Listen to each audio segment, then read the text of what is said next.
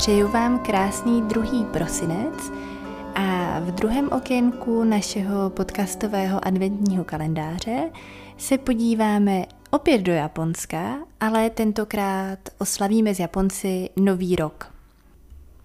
Silvestr a Nový rok se v Japonsku slaví uh, o něco více než klasické Vánoce a proto bych mu věnovala samostatné adventní okýnko.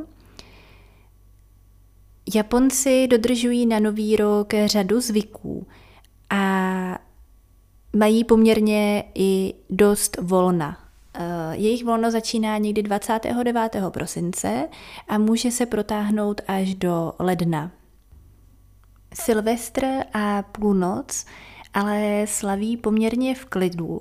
Eh, slaví to v, kl- v kruhu rodinném a tak poklidně, eh, jsou nejčastěji doma, ale záleží samozřejmě na městě a například v Tokiu Eh, probíhají velké oslavy, takže tam se třeba lidé zúčastňují, ale naopak třeba někde v klidu, v poklidných eh, vesničkách na Okinavě nebo na Hokkaido jsou lidé víc doma. O půlnoci se v Japonsku, eh, v japonských chrámech rozeznívají zvony a ty zvony zvoní přesně 108krát. Těch 108 zazvonění představuje 108 negativních emocí, a s každým úderem mizí jedna negativní emoce, tak aby každý z nás mohl do nového roku vstoupit eh, s čistým štítem. Pro Japonce je totiž příchod nového roku určitou symbolikou a symbolizuje úklid, jak psychický, tak fyzický. Takže nejenom, že uklízí doma, ale zároveň uklízí i ve své duši, tak aby vlastně vyřešili všechny konflikty, dluhy, problémy a hádky a mohli vstoupit do nového roku naprosto očištění.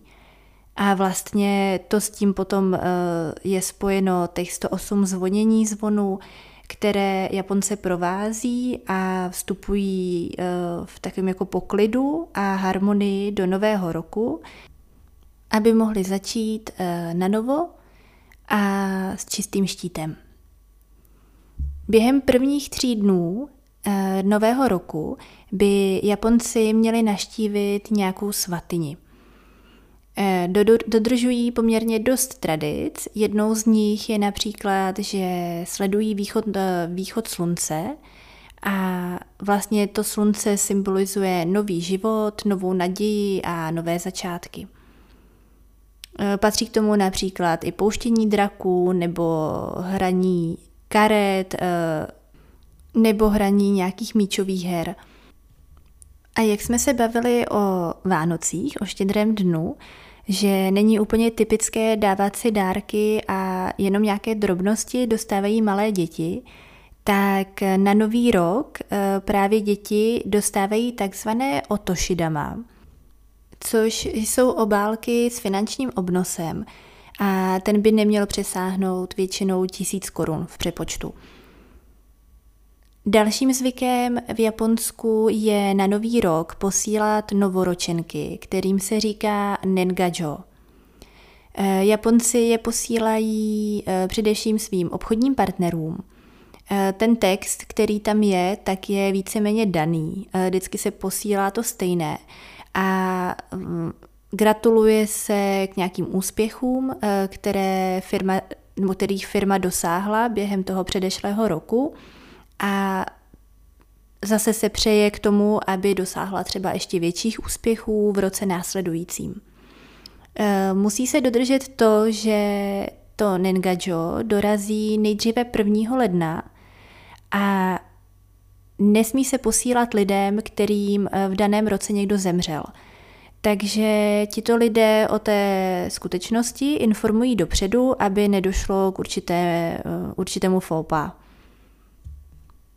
Pro Japonce je také důležité, co se jim eh, v novém roce zdá.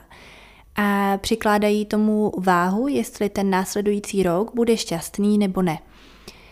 To, co jim přinese štěstí, je sen o hoře Fuji, o jestřábu anebo o lilku. No a pokud eh, chcete eh, uniknout tomu, že by se vám eh, příštím roce nedařilo, protože jste měli špatný sen, tak si stačí dát pod polštář obrázek bajné bytosti, která pojídá sny.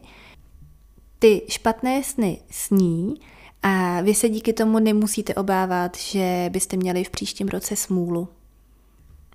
Co při oslavách Nového roku v Japonsku také nesmí chybět, je tradiční jídlo. A k Novému roku patří nudle soba, což jsou pohankové nudle, eh, které jsou poměrně dost dlouhé a na Nový rok se dělají ještě delší. Ta délka symbolizuje dlouhý život. A zase tady platí určité pravidlo, že pokud se vám při jídle přetrhnou, tak se vám příští rok eh, pravděpodobně stane něco špatného.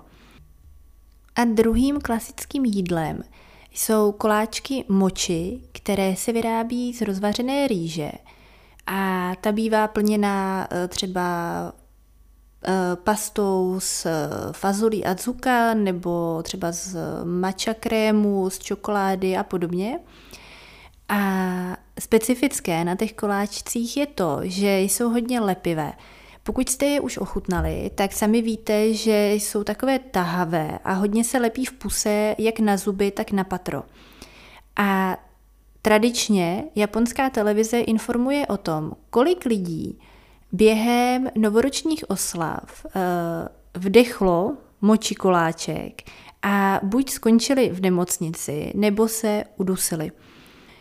Ono moči koláčky jíst není nebezpečné, ale třeba pro starší lidi, kteří už neumí tak dobře žvíkat, to může být e, nepříjemné a může opravdu dojít k nějaké nehodě. Je to ale za mě něco podobného jako v Čechách, kdy televizní zprávy vždycky po štědrém dnu informují o tom, kolik lidí se zadusilo kostí od kapra nebo kolik lidí skončilo v nemocnici právě kvůli nějaké nehodě. Typickým jídlem nového roku jsou také osečiriory.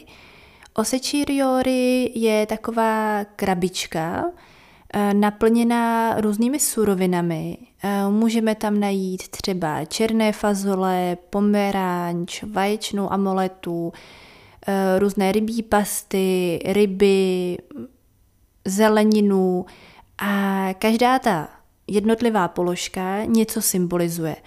Například černé, eh, černé fazole symbolizují zdraví, eh, nebo krevety představují dlouhověkost, může tam být i lotosový kořen, který symbolizuje život bez překážek a tak podobně. S tímhle jídlem se pojí ještě jedna zajímavost a to ta, že Japonci ho jedí hůlkama, který mají z obou stran špičku. Ta jedna špička slouží pro jídlo eh, toho daného Japonce a špička nahoře slouží eh, božstvům, které ten pokrm jedí společně s tím člověkem. Na nový rok je také zvykem dávat eh, dárky obchodním partnerům.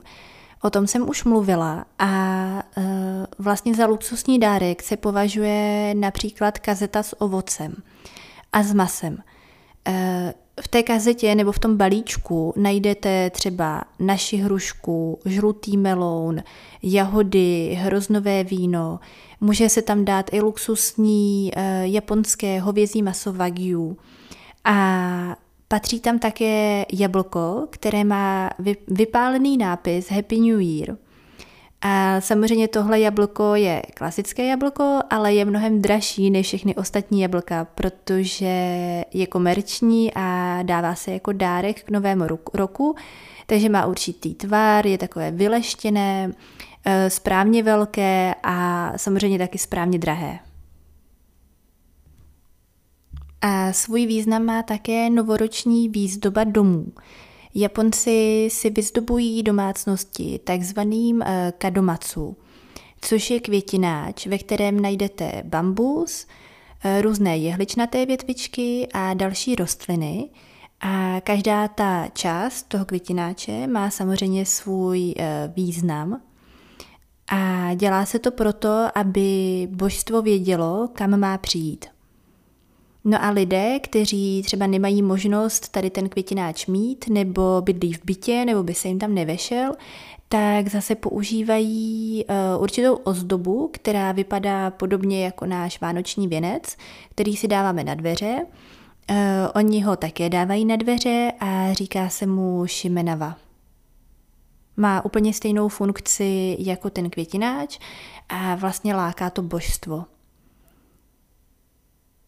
Další důležitou dekorací jsou uh, moči koláčky, uh, které se ale v tuhle chvíli nejí. Jsou to takové dva bílé moči koláčky, které jsou na sobě a nahoře je uh, oranžový pomeranč japonský. A vypadá to jako takový malý sněhulák. Dva bílé močikoláčky a nahoře pomeranč. Podle tradice a podle zvyklostí v téhle mm, dekoraci, eh, které se říká kagami mochi, přespávají božstva.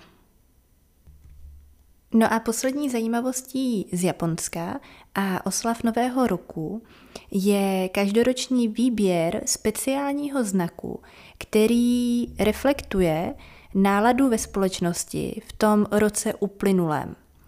Eh, ten znak eh, se vybírá na základě hlasování veřejnosti a například eh, v roce 2022 tím znakem byla válka nebo boj a vlastně to symbolizovalo ruskou invazi na Ukrajinu.